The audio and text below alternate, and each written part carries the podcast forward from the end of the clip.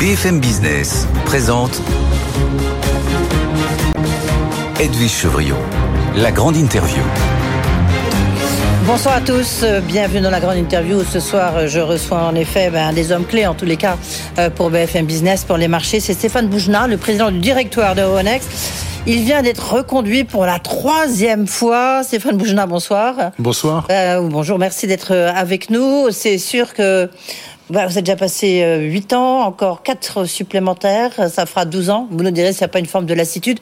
Plus sérieusement, on essaie de comprendre un peu les grands enjeux, parce que depuis que vous avez pris les rênes de Renex, il s'est passé beaucoup de choses. Il y a l'introduction en bourse, un peu tout ce qui restait, tout ce que les Américains ne voulaient pas. Il y a eu les rachats de, toutes les bourses l'achat très important, restructurant, j'ai envie de dire, de Ronex avec la, la bourse de Milan.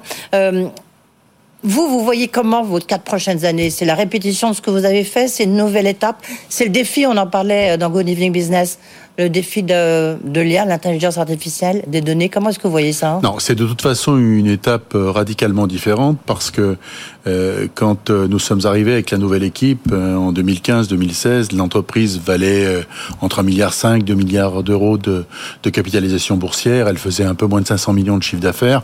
Aujourd'hui, elle fait plus d'un milliard 5 de chiffre d'affaires. Elle a une capitalisation boursière entre 7 et 8 milliards. Donc, elle est transformée et donc elle est beaucoup plus forte pour traverser les incertitudes euh, qui viennent. Maintenant, l'ambition, c'est quoi? L'ambition, c'est d'abord de continuer à consolider, quand c'est possible, l'union des marchés de capitaux. C'est de continuer oui, ça, ça à dépend Pas, oui, ça, ça dépend pas que de vous, hein, parce que quand on pose la question aux Européens, tout le monde l'appelle de ses voeux, mais oui, non, mais depuis que je suis journaliste, j'entends parler. Avons, hein. Ce que nous avons créé, nous, c'est un, un, un, pool de liquidité unique, une, un, un carnet d'ordre unique, une plateforme technologique unique. Nous avons créé la colonne vertébrale de l'Union des marchés de capitaux parce que nous avons sur Euronext aujourd'hui à peu près 6 700 milliards de capitalisation boursière agrégée. C'est plus de deux fois plus celle de Londres. Et, et, nous avons chaque jour entre 10 et 12 milliards d'euros de, de, de, de volume quotidien, c'est-à-dire là aussi deux fois plus que la bourse de Londres. On va, Donc on ça, c'est le point de départ. Oui, ça, c'est le point de départ. On va rappeler rapidement pour ceux qui auraient un tout petit peu oublié. Peut-être Renex, c'est euh, sept marchés.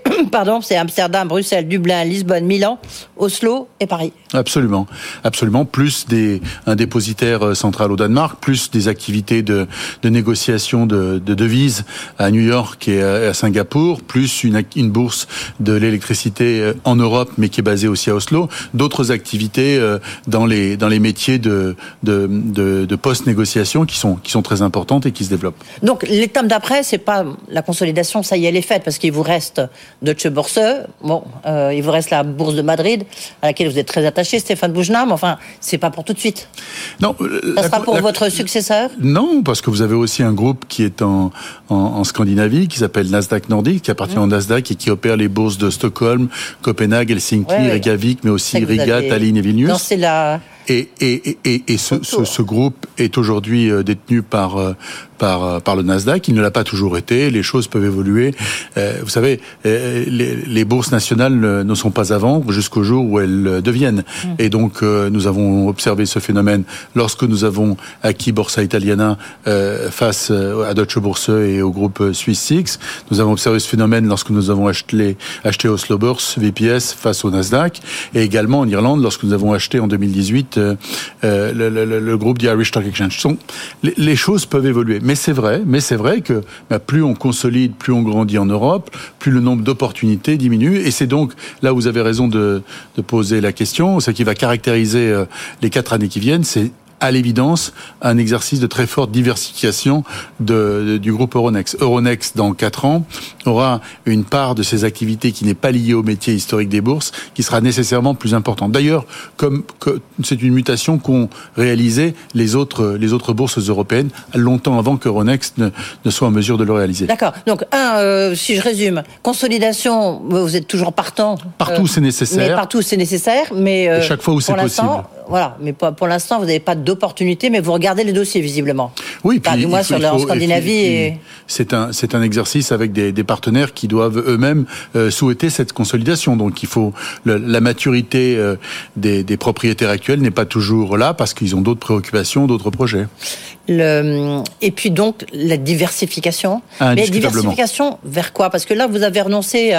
Il y avait cette plateforme de, de produits d'épargne, All Funds. Ça, bon, il est vrai que c'était quand même 5 milliards 3, donc c'est pas une petite Mhm. somme. Euh, vous, avez renoncé pourquoi? Nous avons renoncé parce que effectivement, Trop gros ça entrait. Le cours avait baissé je vais peut-être finir ma phrase. Je- je- je- je- nous avons renoncé parce que euh, cette entreprise correspondait parfaitement à, à- à l'objectif de diversification, de diversification que j'ai mentionné. C'est une plateforme de distribution de fonds et les fonds jouent un, un rôle dans, dans l'allocation des actifs beaucoup plus important aujourd'hui qu'il y a 10 ans. Et, euh, et c'est une entreprise européenne euh, avec euh, l'essentiel des équipes en Espagne qui a réalisé un parcours remarquable. Il y a eu deux raisons qui ont conduit, nous ont conduit à interrompre euh, cette, cette, ces discussions.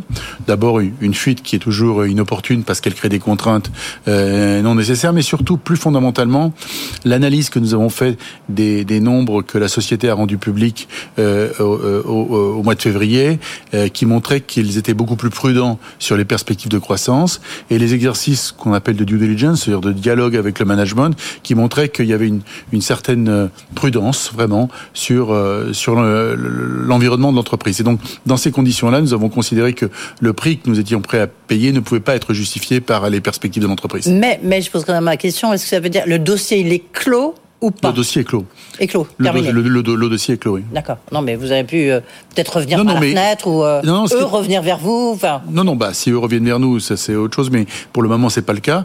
Euh, Mais le dossier est clos tout simplement parce que, euh, pour les raisons que j'ai indiquées, même si ce que ça, ce que ça signifie, c'est que l'engagement de l'entreprise de poursuivre des, une stratégie de diversification, il est là, et, et, et nous continuons comme nous l'avons fait déjà depuis quelques années à regarder ce qui existe dans les métiers de post-négociation, de devises, d'énergie, euh, de données euh, et de et de distribution de fonds. Et, et- nous sommes euh, euh, attentifs à toutes les opportunités qui peuvent s'exprimer, surtout dans un environnement comme aujourd'hui où les, les valorisations sont en train d'être euh, revues puisque un certain nombre de valorisations qui étaient devenues très très extrêmes et en tout cas que nous ne pouvions pas justifier par rapport à notre discipline d'allocation du capital, ces valorisations semblent euh, en tout cas, c'est le sentiment qu'on a. À la baisse. euh, est en train d'être révisé à la baisse. Ouais. En tout cas, les, les vendeurs qui euh, regardaient avec euh, scepticisme et parfois dédain euh, certaines des approches à des valorisations raisonnables sont désormais prêts à ouvrir des dialogues sur ces sur des valorisations qu'ils n'auraient pas envisagé d'explorer euh, il y a quelques mois. ça c'est très important ce que vous dites parce que c'est sûr que la baisse des valorisations, on en dira un mot ensuite sur les marchés, Mhm. euh, mais restons sur Onex. C'est vrai qu'on imagine que bah, les acteurs. Tout le monde est obligé d'être un peu plus modeste Absolument. quant à son ambition euh, euh, financière. Il y, a, il y a un rachat qui a quand même été très structurant, c'est le rachat, vous étiez venu nous en parler, euh, Stéphane Boujna, c'est le rachat de Borsa Italiana, la bourse de Milan. Et on voit que ça, ça a vraiment modifié, Oui. là, là encore, Euronext, c'est structurant en fait. Absolument. C'est structurant tout simplement parce que les marchés italiens ont rejoint les marchés européens, mais de manière très significative. Or, l'Italie, c'est la troisième économie de la zone euro. C'est c'est un pays du G7. C'est un Mittelstand euh, aussi dense que celui de l'Allemagne. Et donc, de ce point de vue-là, l'arrivée d'une d'une capitalisation boursière agrégée très importante euh, et d'une économie très dynamique avec des acteurs très très très très très efficaces comme euh, Mediobanca, Intesa, Unicredit et plein d'autres a été déterminante. Dans l'autre sens, les marchés européens se sont se sont enracinés beaucoup plus en Italie. Vous savez, on a on a déplacé notre euh, data center principal qui était près de Londres euh, et nous l'avons nous avons voulu le remettre dans l'Union européenne. On l'a mis à Ponte San Pietro près de Bergame. Euh, c'est un data center absolument unique, euh, entièrement vert, puisque l'intégralité de l'énergie que nous utilisons dans ce data center est produite avec de l'éner- de, de, de l'énergie renouvelable. Nous allons migrer la compensation Ça, très vers Rome et vers Paris. Euh, Aujourd'hui, nous utilisons encore euh, comme euh, comme outil de compensation une filiale du groupe London Stock Exchange qui a des activités à Paris, qui fait un travail de très grande qualité. Mais nous avons pris la décision de transformer une activité de compensation qui faisait partie du groupe Borsa Italiana en une plateforme européenne pour créer le troisième acteur de compensation en Europe, à côté de cette activité du groupe euh, London Stock Exchange et à côté de Eurex Clearing. Donc ça vous redonne une indépendance que vous n'aviez pas. Bah, Par contre, ça vous a coûté 36 euh, millions d'euros, là, je crois. Dans, absolument. Ben, ça, c'est normal. LCHSA, la filiale du groupe London Stock Exchange, avait conclu avec nous un, accord pour le, le, clearing, de, enfin la compensation des produits dérivés, et il était convenu que si nous, nous, nous étions amenés à acheter une autre plateforme de compensation, nous devions payer un, un, une, indemnité de, de fin de contrat comme ça se passe pour tous les gros contrats, surtout avec un partenaire qui fait un travail d'une grande qualité à nos côtés. Vous avez ça, ça va générer combien de chiffre d'affaires euh, pour euh, Alors, l'ensemble des synergies en lien avec euh, l'acquisition du groupe Borsa Italien était initialement de 60 millions d'euros. Nous les avons portés en novembre 21 à 100 millions et désormais, depuis le début de l'année, depuis février, à 115 millions. Donc à la fin de l'année 2024, au total, nous réaliserons 115 millions d'EBITDA en plus par rapport à 2020 grâce à l'ensemble les projets liés à l'acquisition de Borsa Italiana. Mais la compensation elle-même nous, nous, ne, nous, ne, rendons pas public le détail de ces montants, tout simplement parce que ce sont des projets très lourds, à côté de la migration de la plateforme technologique de négociation, dont on vient de terminer la phase 1 au mois de mars. Et donc, chaque fois, les choses se font avec un peu plus de coûts, un peu moins de coûts, un peu plus de revenus, un peu moins de revenus. Et donc, ce qui est important, c'est notre engagement sur la totalité du programme d'intégration, donc euh, qui a commencé en avril 21 et qui va terminer en décembre 24, de réaliser au total à peu près le double de ce que nous avions prévu initialement, c'est-à-dire presque 120, euh, enfin en l'occurrence 115 millions de, synergies en plus, d'EBITDA en plus grâce à cette acquisition. Vous avez une, euh, vous avez un petit matelas parce qu'on a bien compris que vous regardez, vous avez un radar dans dans, vos yeux et vous regardez tout ce qui se passe, soit pour racheter des marchés, on l'a compris, soit bah, pour euh, diversifier. Mhm. Vous, avez un, vous avez un trésor de guerre de combien euh, Qu'est-ce qui peut se passer? Est-ce que vous avez des fonds? On a une, euh, un, un désendettement qui se poursuit extrêmement vite, puisque nous sommes une, une société qui génère beaucoup de ce qu'on appelle pompeusement le free cash flow, donc ça fait, fait de la trésorerie, et donc on est arrivé à un niveau de, de net dette sur EBITDA de 2, fois 1, de 2,1 fois. Enfin, Donc ça ouvre des euh, perspectives Ça ouvre des perspectives, sachant qu'on venait de plus de 3 à l'époque de, de, de, du de la, réalisation de l'acquisition. Donc la société se désendette très vite, a une position de trésorerie qui se renforce. Euh, la, la, la, la, notation de, de, la société par S&P a été réévaluée il y a quelques semaines ou quelques mois et maintenant triple B+. Mm. Donc euh, la, la, direction est très claire. L'entreprise se désendette et se met donc en situation de faire face à un environnement soit qui deviendrait très compliqué, soit de saisir des opportunités d'acquisition en cash. depuis que vous avez pris les, les, les rênes, euh, Stéphane Bougenard, donc c'était en 2015, euh, vous avez, euh, il y avait une urgence financière très très forte. Absolument. Euh, donc certains disent, je lisais ça dans un papier, mais c'est vrai qu'à la limite vous aviez plus une optique financière, euh, l'œil rivé sur sur vos chiffres, sur vos indicateurs, sur vos ratios, plus qu'une stratégie. Je suis pas complètement d'accord parce qu'on a bien compris que vous avez incroyablement développé Euronext ça veut dire là quand même que vous avez les moyens d'être un tout petit peu plus souple sur vos ratios si les opportunités se présentent. Les, les, les constantes euh, de la physique des affaires sont les mêmes euh, aujourd'hui qu'en fin 2015 quand je suis arrivé. Et elles reposent d'abord sur un socle qui est que la performance, la performance opérationnelle et la performance financière sont les conditions de l'indépendance il ne se construit rien de durable sans une performance opérationnelle et une performance financière qui est la condition de la survie. Comme disait Thucydide dans, la guerre du Péloponnèse, se reposer ou rester libre, il faut choisir. Nous, nous avons décidé de rester libre, donc nous ne nous reposons pas. Donc ça, c'est le socle. Maintenant, que fait-on des richesses que l'on génère? Nous essayons de réaliser un projet. Ce projet, c'est la construction du, pour de bon, for real, en réalité, dans, le réel de l'union des marchés de capitaux, c'est-à-dire créer euh, des, une institution, des, des, une, une, infrastructure en Europe qui est capable de donner aux Européens un outil géré par des Européens pour euh, mobiliser l'épargne des Européens et financer les, les, la croissance des entreprises européennes. Donc c'est un projet de contribution à l'autonomie stratégique de l'Europe dans, euh, dans, sur la planète. Et, et pour, pour résister à tous ceux qui euh, seraient très confortables de considérer que l'Europe, c'est une division qui s'appelle Europe, Middle East and Africa. C'est pas le cas. Pour nous, l'Europe, c'est la maison. Et donc, mais pour faire ça, la condition, c'est d'avoir une performance opérationnelle supérieure à nos concurrents, une performance financière supérieure à nos concurrents, et c'est cela qui nous équipe pour faire des rêves. Pour pouvoir faire des rêves, pour pouvoir être ambitieux, il faut être robuste. Euh, parce que l'ambition poétique, c'est se condamner à un échec rapide. Surtout, surtout, c'est qu'on est, on est quand même dans un environnement, on va en dire un mot, euh, qui a des, une influence sur le, volume. Le volume est en baisse. On voit qu'il y a moins d'introduction en bourse. Euh, vous avez vu sans doute les déclarations tout à l'heure de François Villeroy de Gallo, euh, le gouverneur de la Banque de France, qui a dit que les, taux seraient au plus haut d'ici, le pic serait atteint d'ici la fin de l'été. c'est un environnement qui est quand même très compliqué pour les investisseurs. On le voit bien, dès qu'il se passe quelque chose, ça se répercute. Dès qu'il y a des doutes sur euh, sur la dette américaine, euh, aussitôt le, le, le, le CAC 40, les marchés plongent. Comment est-ce que vous, vous analysez justement cet environnement macroéconomique? Alors, une précision d'abord, puisque vous avez parlé des introductions en bourse. Il y a moins d'introductions en bourse cette année que l'année dernière, mais ce qui a transformé le marché, c'est que Ronex capture une part disproportionnée des introductions en bourse. Euh, il y a on eu, va y revenir, eu, ne vous inquiétez pas. C'est important parce que mmh. il y a eu 23 introductions en bourse depuis le début de l'année euh, sur les marchés Euronext. Il y en a eu 10 à peine à Londres et, et une seule à Francfort. Donc l'endroit où se passent les introductions en bourse, notamment des sociétés internationales, c'est sur les marchés Euronext. Sur la déclaration du, du, du, gouverneur de la Banque de France. Il, il, il, ouvre une perspective, euh, il indique euh, un horizon de stabilisation des hausses de taux, il commente euh, une direction de, de, de, la Banque centrale. Écoutez, ces gens-là font un métier très difficile. Oui.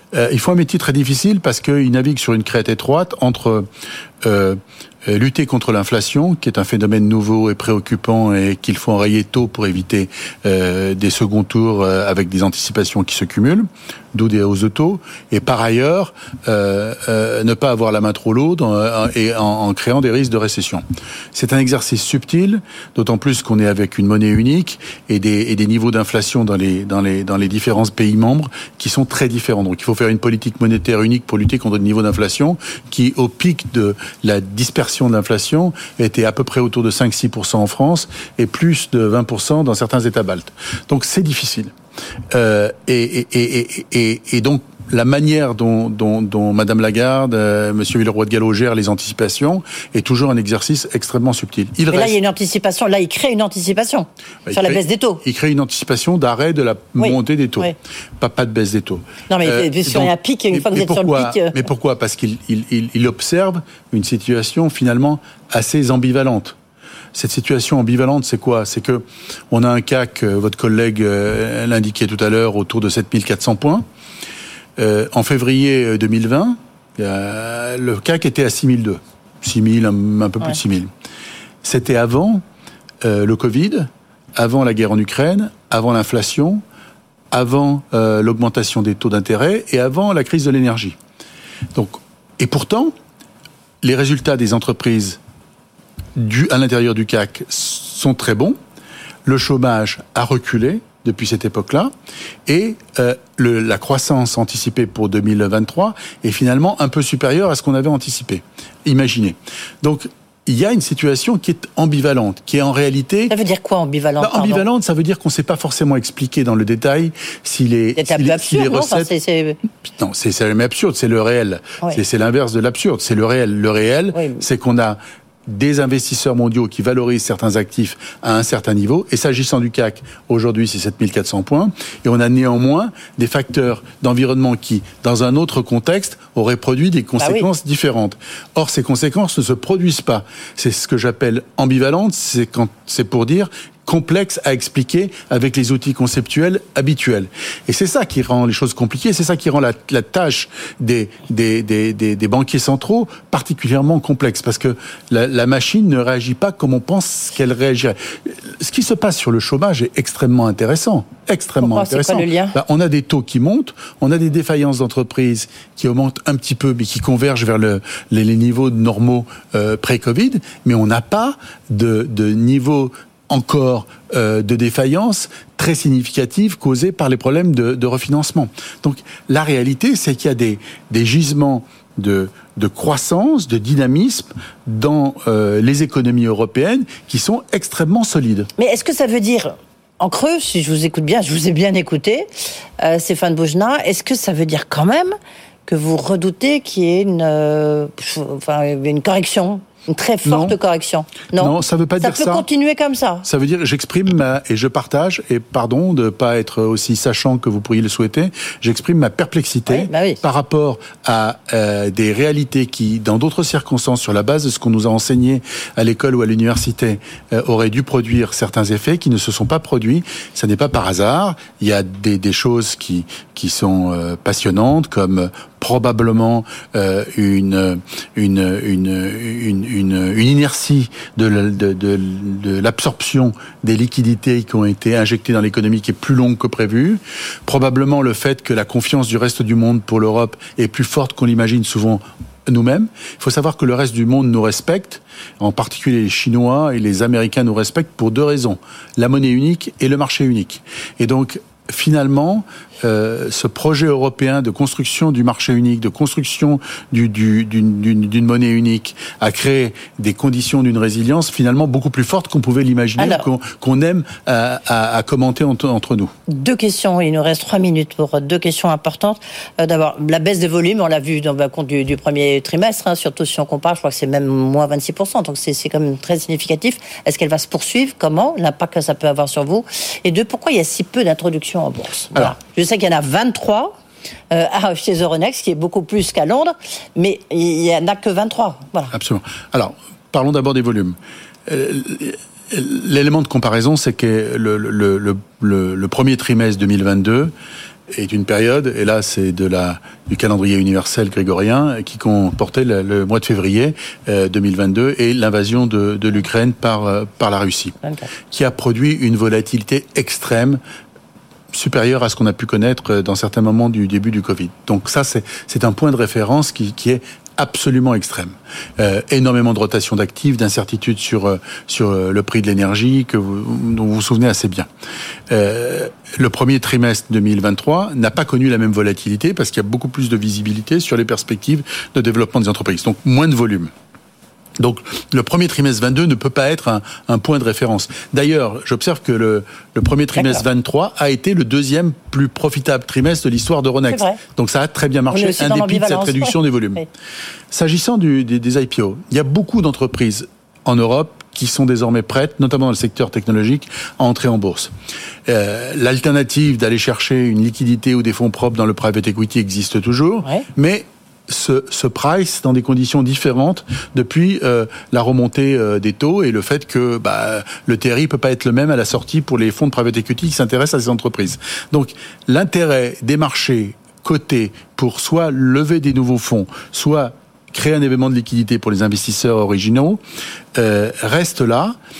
Il y a des, des, une volatilité qui fait que certains attendent des fenêtres euh, différentes. J'observe quand même qu'il y, y a, deux places chez Euronext qui sont extrêmement dynamiques, Oslo et Milan, et Amsterdam, où on a beaucoup d'IPO, et surtout, et surtout c'est le plus important, beaucoup d'IPO extérieurs au pays d'Euronext. Euronext devient, les marchés d'Euronext deviennent le marché de cotation des entreprises internationales.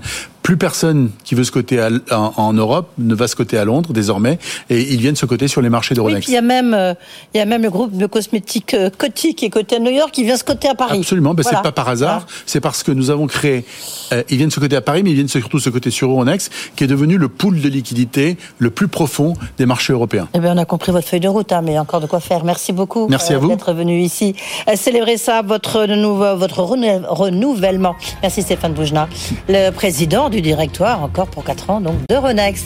Était notre invité dans cette grande interview euh, tout de suite Kenko avec François Sorel. Très bonne soirée. Et bien sûr QR code.